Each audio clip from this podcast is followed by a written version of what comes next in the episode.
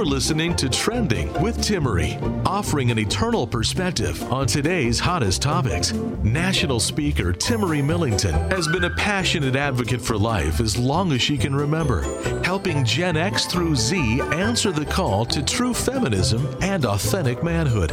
Timmerie holds a master's degree in biblical theology, and she covers this week's hottest stories from a Catholic worldview. You're listening to Trending with Timmerie.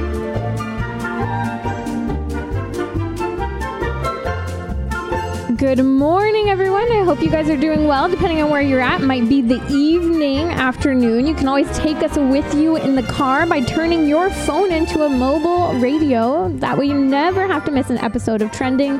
Just head over to radiotrending.com in case you don't get to hear of all of today's show, or maybe you want to go back to an old show you heard of trending. Just head to radiotrending.com. I have with me in studio today a guest who really has incredible expertise in character formation, especially of adolescents, young children. In his work through his PhD dissertation, he's looked at the formation of the two sexes as a male and female and how important that virtue formation is. At a time when sexual education is being incredibly confused and the roles of parents is is really becoming disintegrated or um, ignored, this is important to get back to our roots of what has the Catholic Church been calling us to. So today we'll be getting into a well integrated person and what that means and how that really begins at home. Today, my guest is Dr. Philip Chavez of the Men's Academy. He's the founder and president and doing incredible work specifically with men on calling them into their mission. Yeah, and it's something I really enjoy doing, but it was that dissertation that led to that. And yeah, we all want well formed men, and um, yeah, that's what we're aiming for at the Men's Academy. And you don't have to be someone who's parenting or teaching adolescents, but in fact, all of us, I truly believe, have holes in our own formation. Small areas that are easily overlooked. Sure. Maybe a parent didn't have a certain area of formation, or we ourselves weren't uh, akin to receiving that level of formation. As exactly. Well. Exactly. So, and there's different ways of discovering what uh, good, solid human formation is, and by ongoing reading, discussing things with others. Um, yeah, there's many different ways, but also ultimately, I think we find it in the example of Christ. And uh, despite where anybody's at, I think we have to remember our life is we're called to be in conformity with Him. As long as we're walking with them, I think we can get to where we need to go.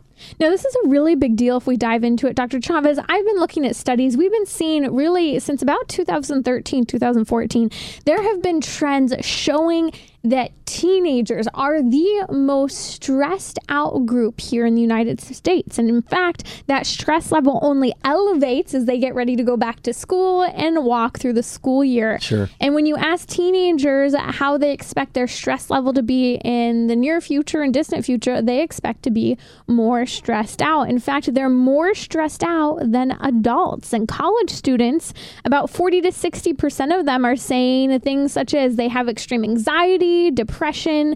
And with the teenagers, there's this tendency to, to suicide and these mental health issues, all of it tied together that is really pointing to the fact that adolescence should be a period of trans transition, transformation, but instead we're seeing it's a form of mental illness today. Yeah, and I think what happened, I th- I think this is a case for many of the students. Remember, the stress may be found in, in the student as as in many ways he may have worries or feel self judged or whatnot. But remember, the stress comes from a fear kind of response that probably was actually started actually when the child was in the womb. So if a child has a mother who's been stressed, I think even more and more we finding ourselves more in stress situations. And so if a mother's stressed carrying a child in the womb, that's going to actually stress out the child too. And the first two years also of development, they're vital to help the child be at peace and be steady. So if a mother too is stressed or she's working, she's overbusied, then the child won't develop properly. And so my opinion is for many of these kids, that's kind of was there an, an incipient problem. Well, and this goes back to the entire cultural challenge today, having to do with we're living in a society that is so busy. And if you look at overall reviews of female happiness, women are less happy, Right. less satisfied than they were before. And in fact, a couple months ago, we did a show talking about who's the happiest, who's the most satisfied. And in fact, it's women, faithful women, women who are practicing their Sure. faith, living in more traditional homes where they're caring for their children and living in the home, not necessar- necessarily having to balance everything of working and raising children at once. That's right. And we have to remember fundamentally, f- happiness is found in love, and love is encountered in relationships. And I think what's happened is we've made life so much about the goals and the things we try to obtain. And even we can even be caught up in the good works that we do, even for a great cause and a noble end and the common good. But I think overall, uh, if our life is not centered in relationship, we're not going to be well navigated. And all of these things, stress and depression, all these things can be easily result. As we talk about this, we have to hit on what are some of the areas where the teens are also mentioning stress. Because I want to start, you said a second ago, Dr. Chavez, that was so profound that in fact, the stress level is actually being developed in the child in utero and in their early first couple of years. So the Right. stress of the mother in utero, those mm-hmm. stress hormones can impact the child's development, psychological development, and then even those first couple years. But what are some of the questions of teenagers when they're asked, okay, what's bothering you? They're actually sharing that social media, smartphones, body image, self perception is a huge thing. And they're actually saying that this cell phone social media use is actually essentially creating a lot of um, low self esteem, comparison, anxiety, depression. To what point? To what point is what we have to ask? Why are these teens experiencing that? Because it's a distraction from their own selves, their own natural developments. It's a distraction from really allowing themselves to be confident in who they are in Sure. relationships rather than this dependency on social media. Right. And, and again, I think in some way we're going back to some of the initial problems where if a child didn't get much validation and love growing up and much attention, and in this case, even like a, a much effective attention from the parents, uh, they're going to be, I think, ultra sensitive. And so they're going to be worried about being judged or they're going to worry, be worried about conflict. They're going to be worried about being badgered or something like that. And so uh, I think kids, the, one of the difficulties is social media it causes them, it causes all these fear mechanisms to rise and cause them to fear and uh, be insecure about many things.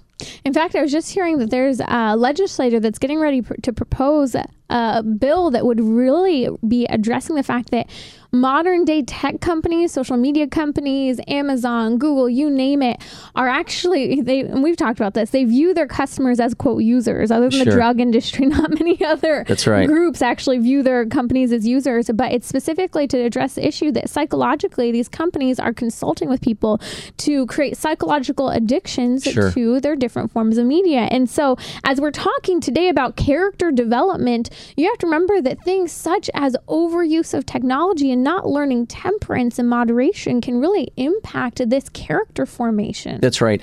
And ultimately, Timmerie, we're supposed to be acting such in happiness and in love when we move from the inside out. Even our faith should move from the inside out, us witnessing Christ and moving outward. The problem with social media and exposure to other forms of media is that we learn to be entertained.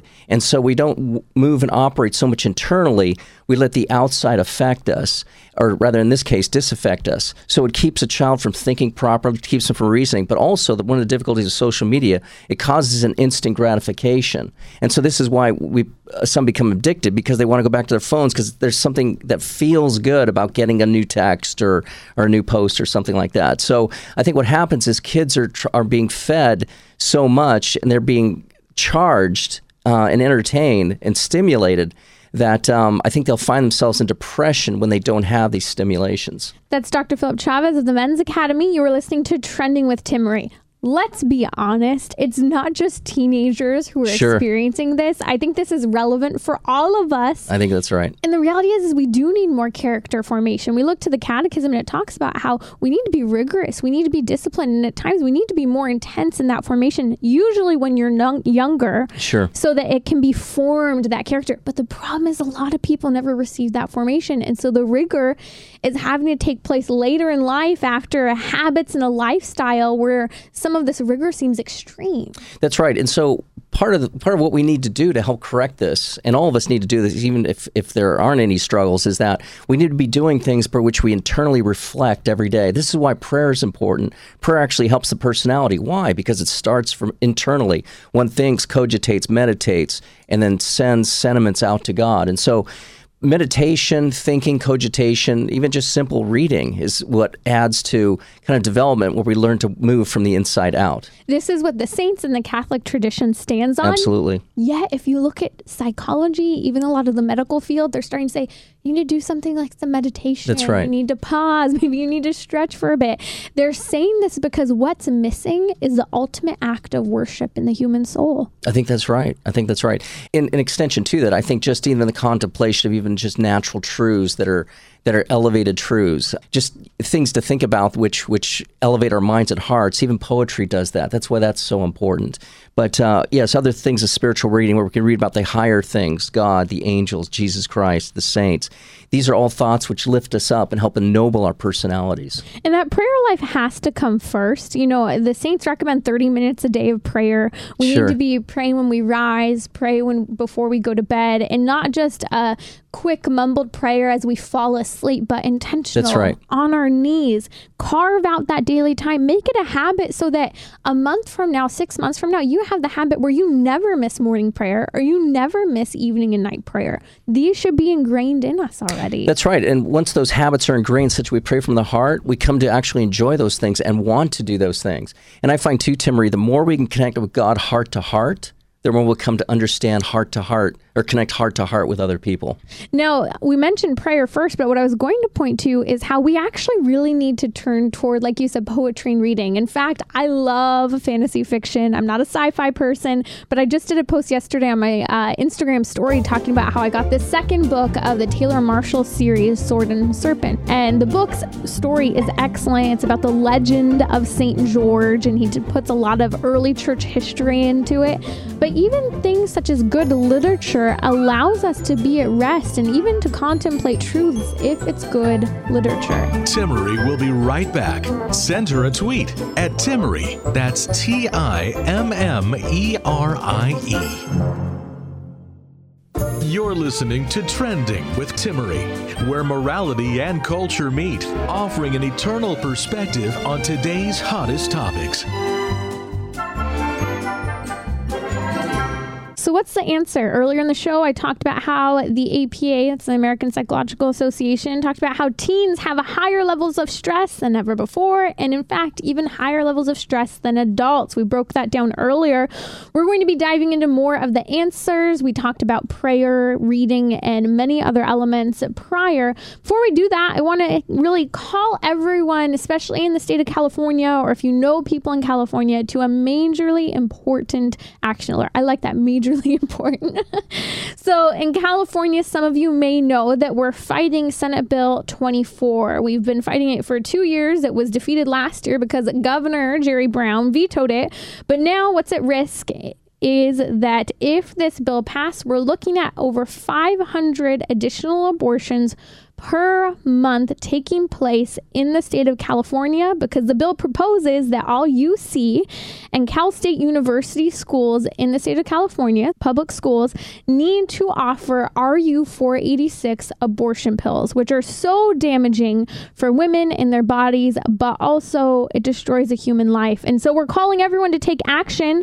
We need to get a letter sent over to one of the offices uh, who's really doing fantastic work here in the state of California to really speak up and advocate for the severe damage that's being done if we allow this to go on. So I'm asking you, I'm tweeting this out posting on Facebook essentially what's happened is California Fair Life has put together a letter. If you send your letters to them, they're going to send all of them to the senators and those who are voting to ask them to vote no on SB 24. But you need to get them in before August 19th. So please keep an eye out. We'll be addressing this and make sure you send your letters in. And where can they download that form? So I'm posting them on social media. You can find me at Timmerie on both Twitter and Facebook.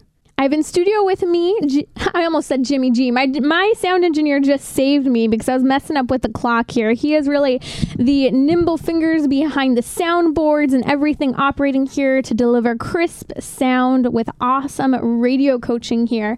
In studio with me today is my dear guest, Dr. Philip Chavez of the Men's Academy. I want to get into some of the answer to the crisis right now with teen depression, anxiety, and the confusion, and that is parents as primary educators. Sure. Uh, that's a big topic. I hardly even know where to start. But again, I think it's important that teens, even at all stages of development, especially as they move through their teenage years, children need to learn that family is what's most important. You know, it's interesting. I remember a quote of Pius X. He, he I think he summed it up well. He says, "The end of all education is to form boys to be husbands and fathers and girls to be wives and mothers. And so what I think what's happening in when we're forming children now, we're not forming them for family life. We're forming them to accomplish things and and to do what they need to do to get into a good uh, college someday so that they can get uh, you know get a great job and then make a lot of money. But um, so there's so much of an orientation toward of kids to what they're doing and not who they are. And there's there needs to be simply more communion in the home and uh, you know a restoration of, of activities which which uh, bring together that communion. Especially I'm, I'm even surprised now how many families increasingly don't even have dinner together.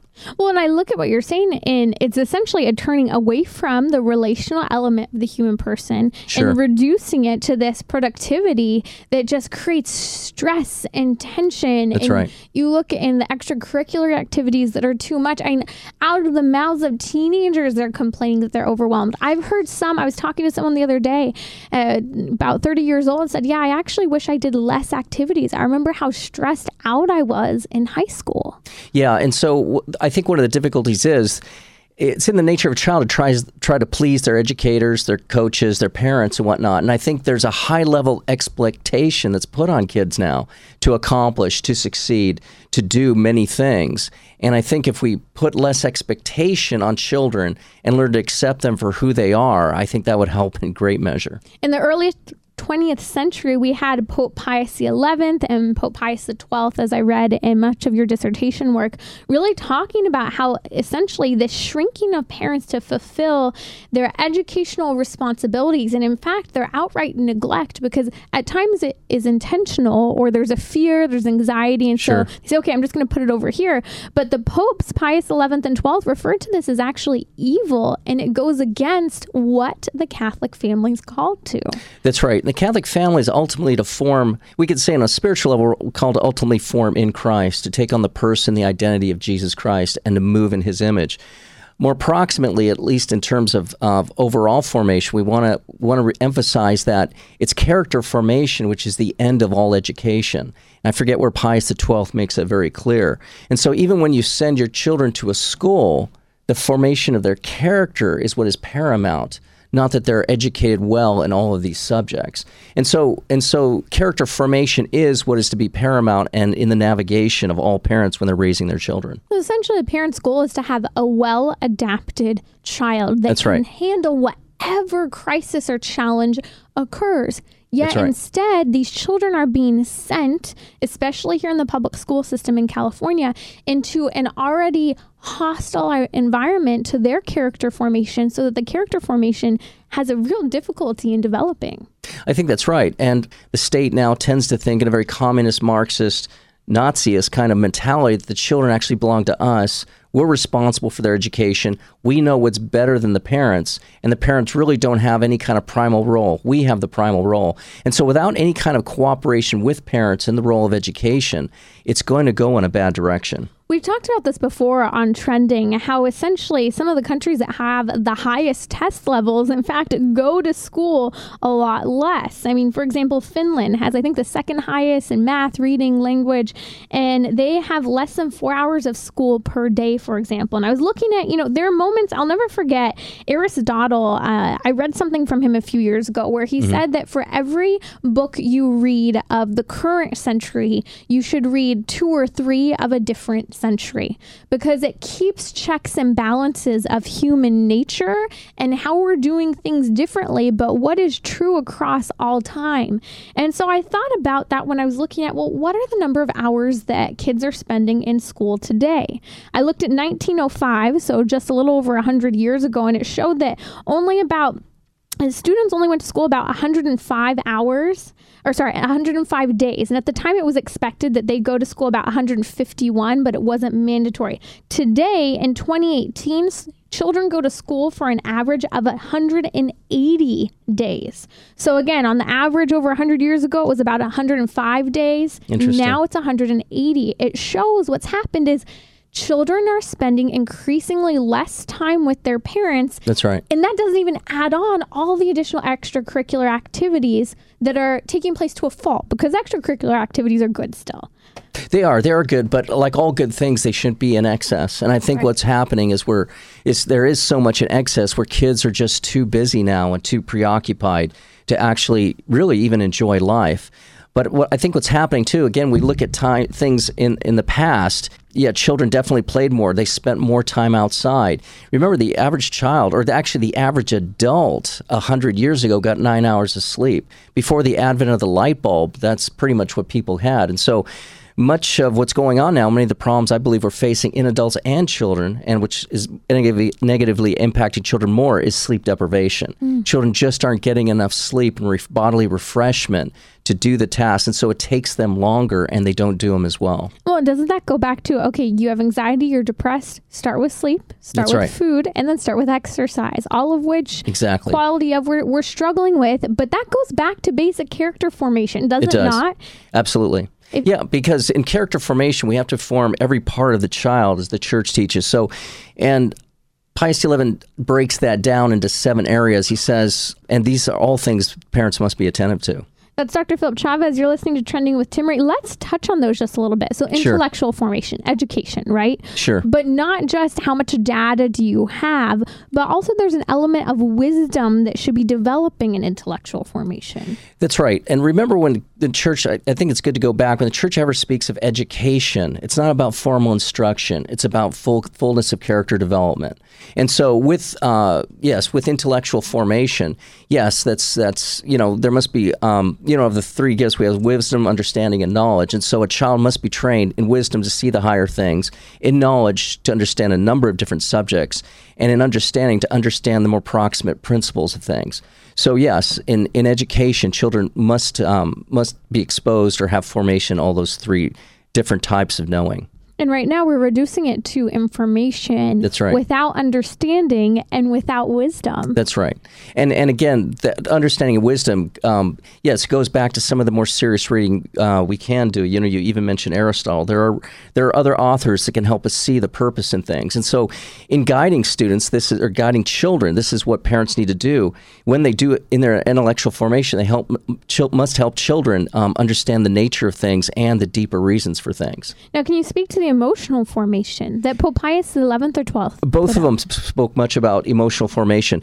You know, every child is supposed to have a, uh, well, all adults even, we're supposed to be developing into where our emotional um, makeup is consistent, constant. So, where we're, we're usually at a study of peace and calm, where, you know, we're supposed to have anger at right moments, but not excessive. Um, you know, I think really believe depression is a cause too of what's happened without proper emotional regulation. And so, a parent helps a child, um, especially a mother. You know, women have these great gifts for, um, you know, they have a very I'll, I'll say I'll use the word complicated or sophisticated emotional makeup by which they can help empathize with a child and help move and guide its emotions and calm a child. Uh, there's there's a way a mother can calm a child the way a father simply can. And so when parents are attentive to the emotional makeup and dynamics of the child, they can attend to a child when they're getting too angry or they're fear or frustrated, all these other things. And then and so that kind of formation needs to be ongoing. And this is a challenge. People get so emotionally thrown off by something that happens that so many young people, especially young girls, are on an emotional roller coaster today. So, we're going to be diving in when we come back more about the parents' role and how we can form our characters.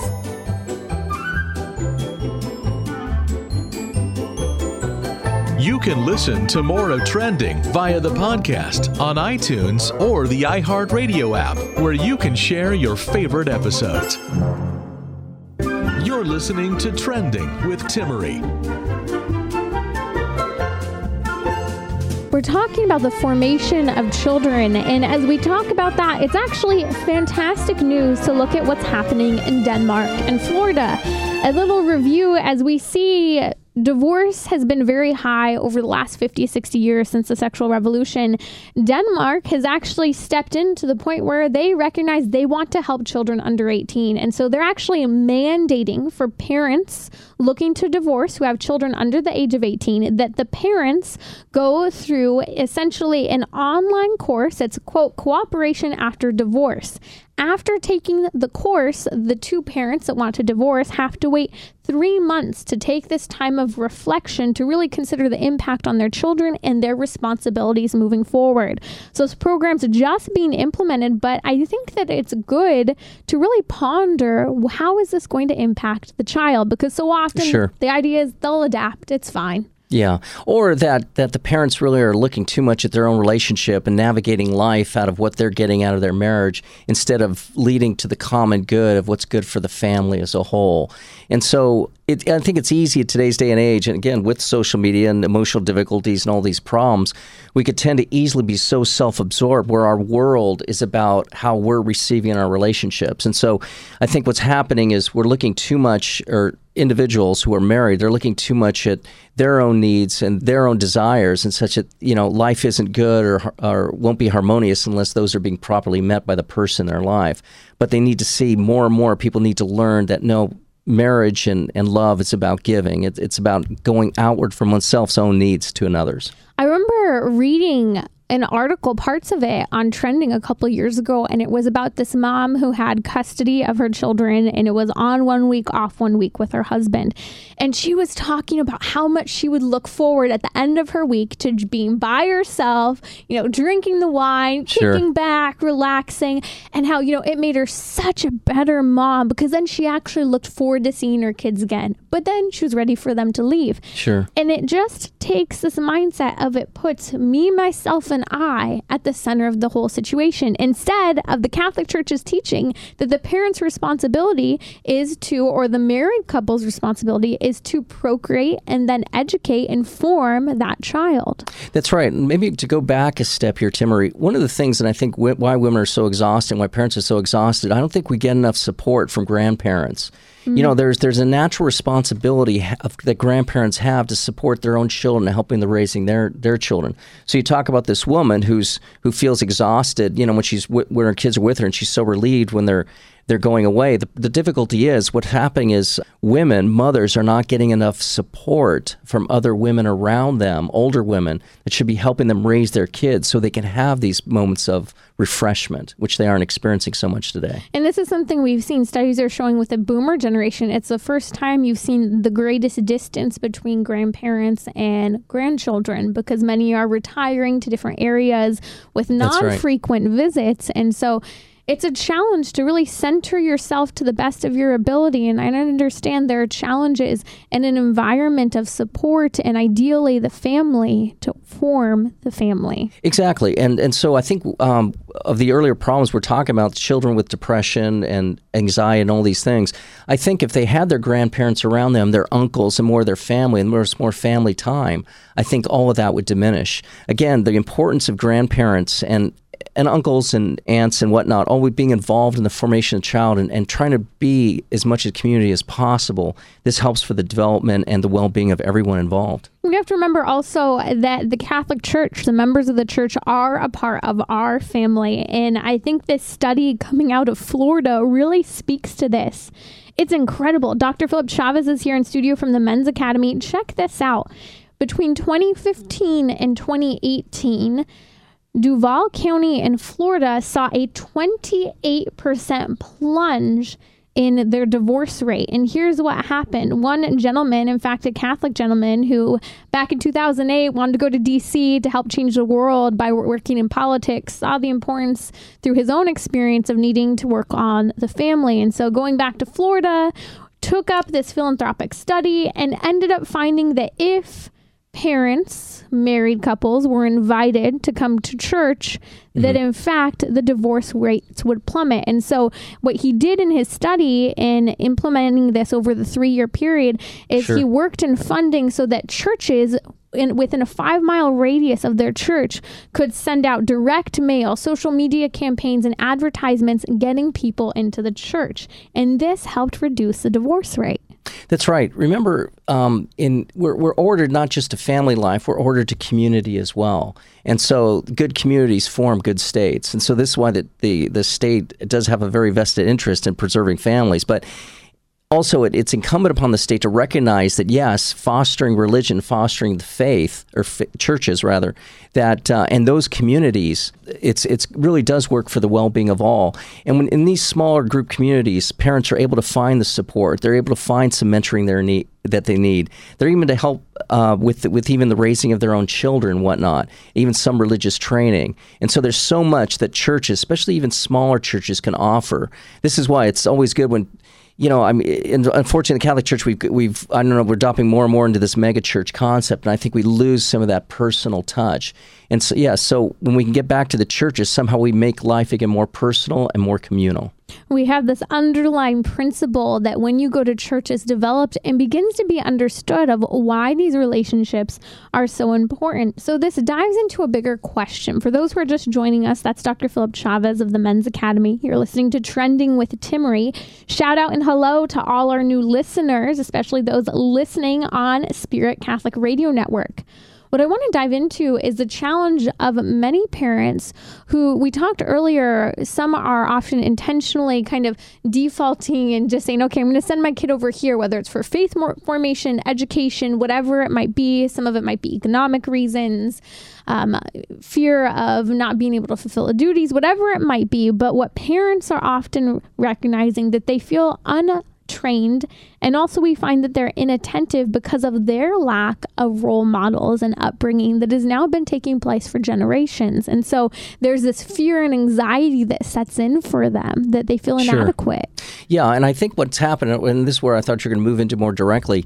You know, when it comes to, uh, let's say, for example, which is the example I want to bring out, is faith training. You know, the church has clearly taught that the faith training is really found in the home. And I think what's happened, what's been a real crisis in in the Catholic and other ch- Christian churches is that we need to learn that it's the family that should be the ones imparting the faith. Instead, what's happened now, we we expect parents now expect that to happen in the schools and in the parishes. Well.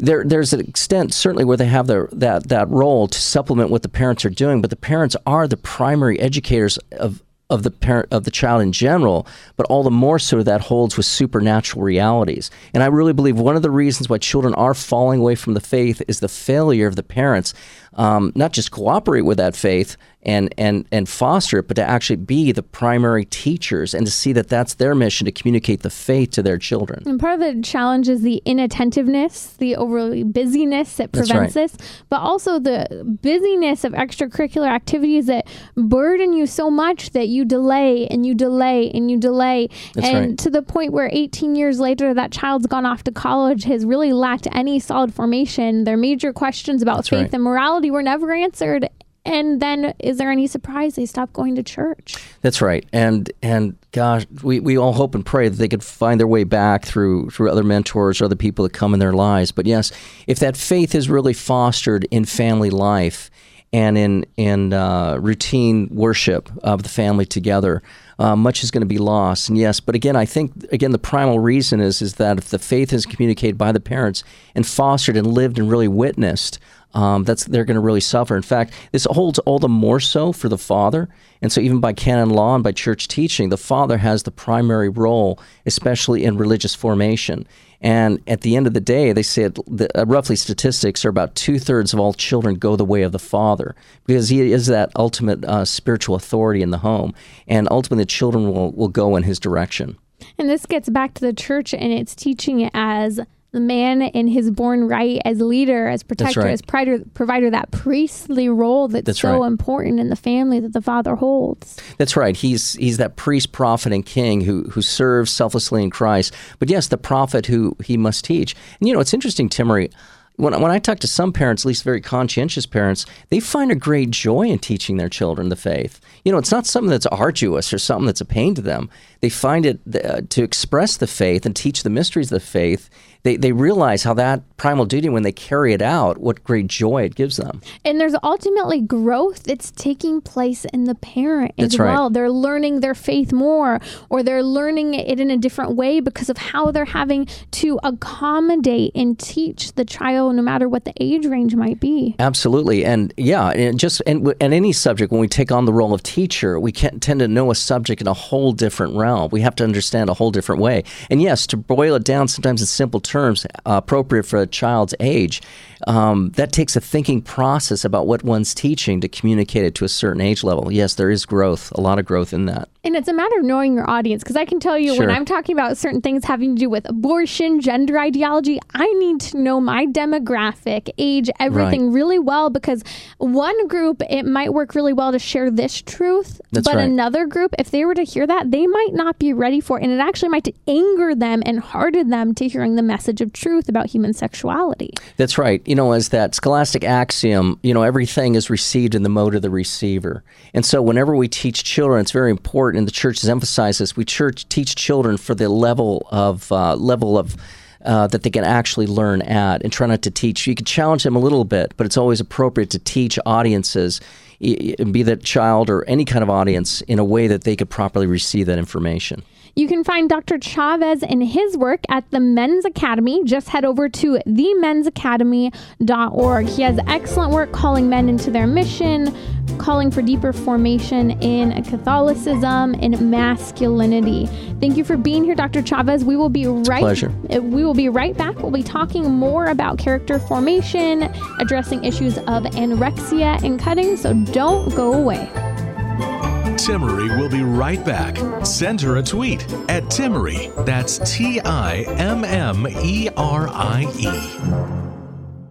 You're listening to Trending with Timmerie, where morality and culture meet, offering an eternal perspective on today's hottest topics. Timmerie here. I'm in studio with Dr. Philip Chavez of the Men's Academy. You can find them at themensacademy.com. I have coming up some questions having to do with anorexia and cutting that were sent to me by a listener. And I think this is actually very relevant to the topic we have today, uh, touching on just this identity confusion overall and the challenge to character formation.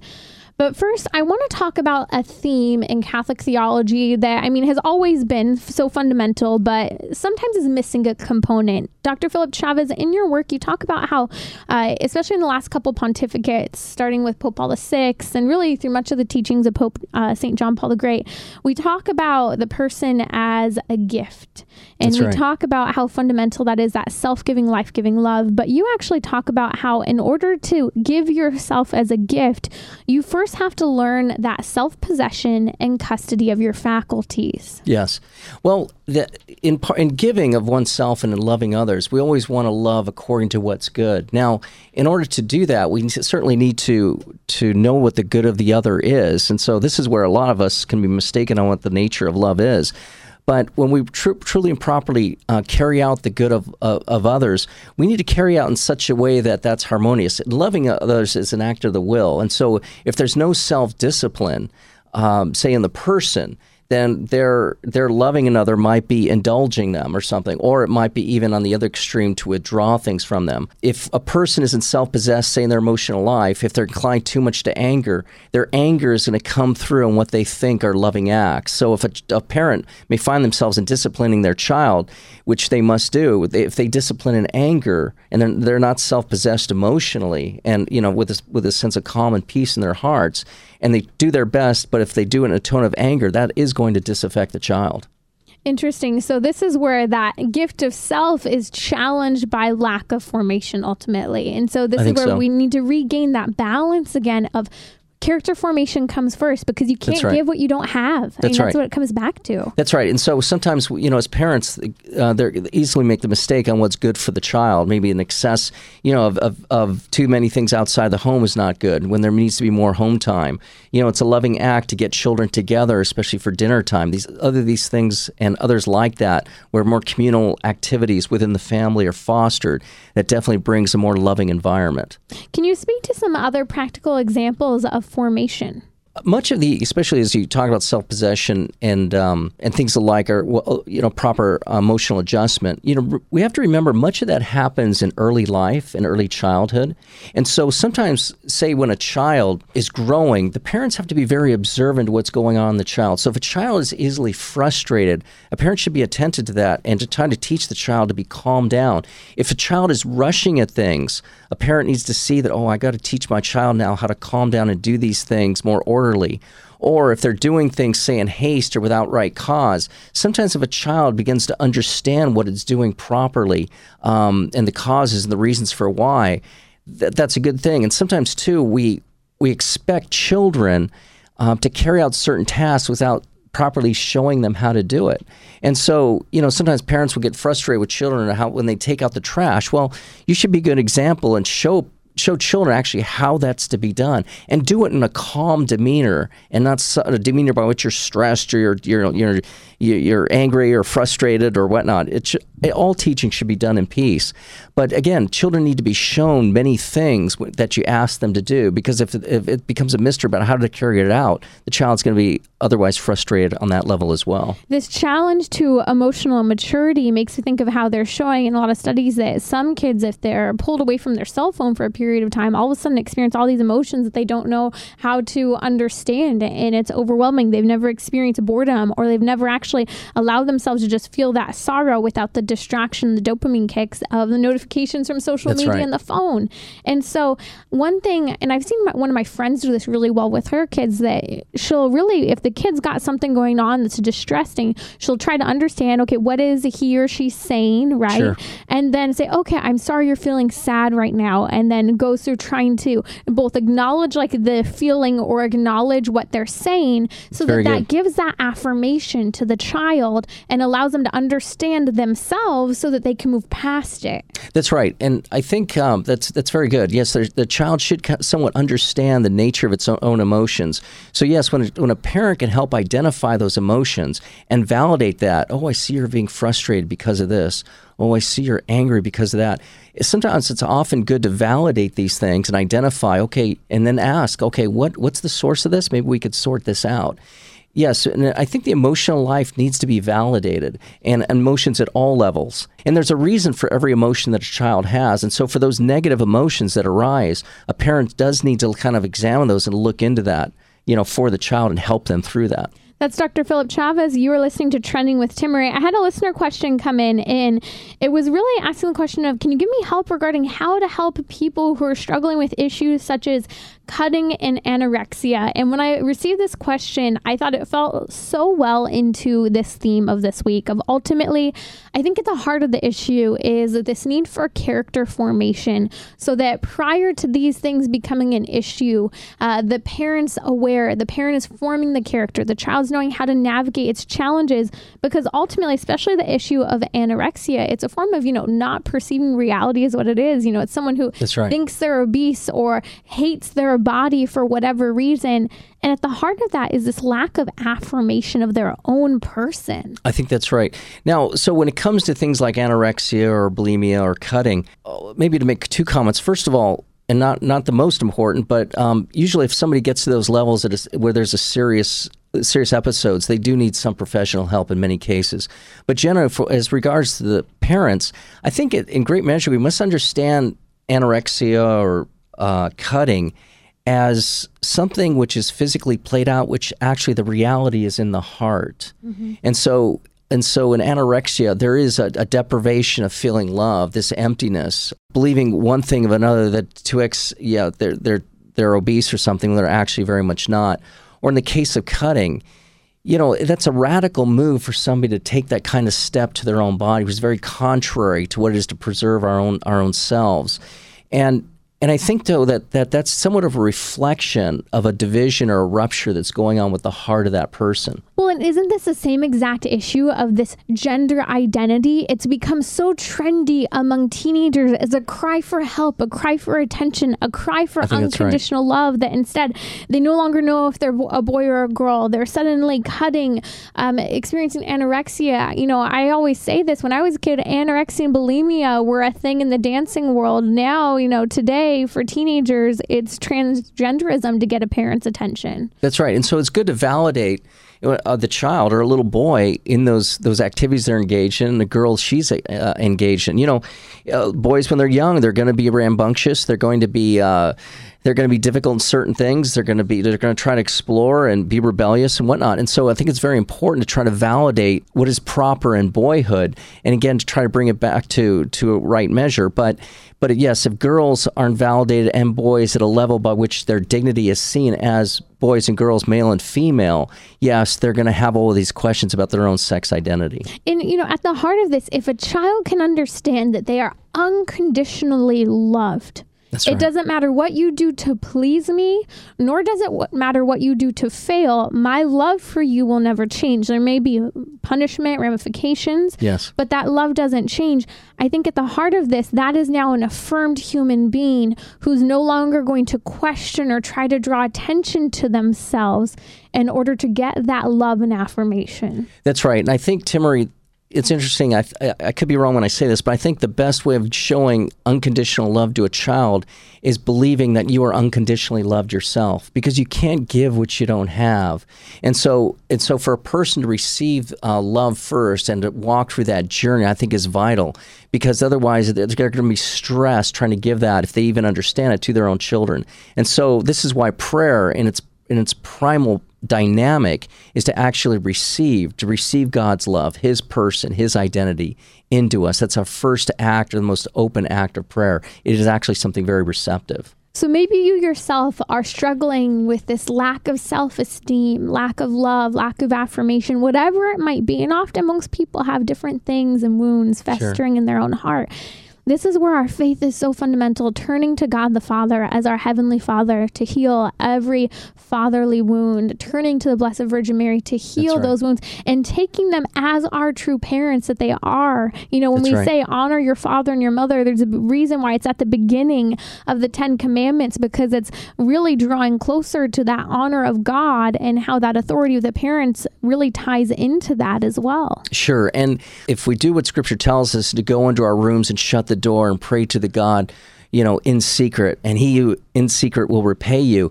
When we do open ourselves up to God in quiet, God repays us fundamentally with Himself, with His own identity, with His own personhood. And I think one of the reasons people don't experience this love and affirmation of God, oftentimes what I find is most people aren't doing enough of putting themselves in that quiet place so they can receive the God who does want to fill them. Dr. Chavez, where can people find you in your work? They can find me at themensacademy.org.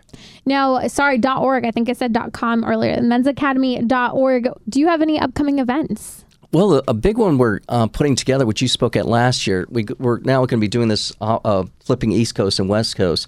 But the Masculine Genius Institute, the fourth annual summit, will be on September 21st in Philadelphia. So we're very much looking forward to that. Excellent. So if you're on the East Coast or want to travel out, you can find information at the mensacademy.org. Yes. If you would like to hear more topics covered on trending, you have a question, or hint, hint, you want to give us a review, head over to radiotrending.com. You can pull us up on iTunes Podcast or Google Play and many other great resources for taking trending with you on the road. And by your review, you are giving support to our work in helping other people discover trending.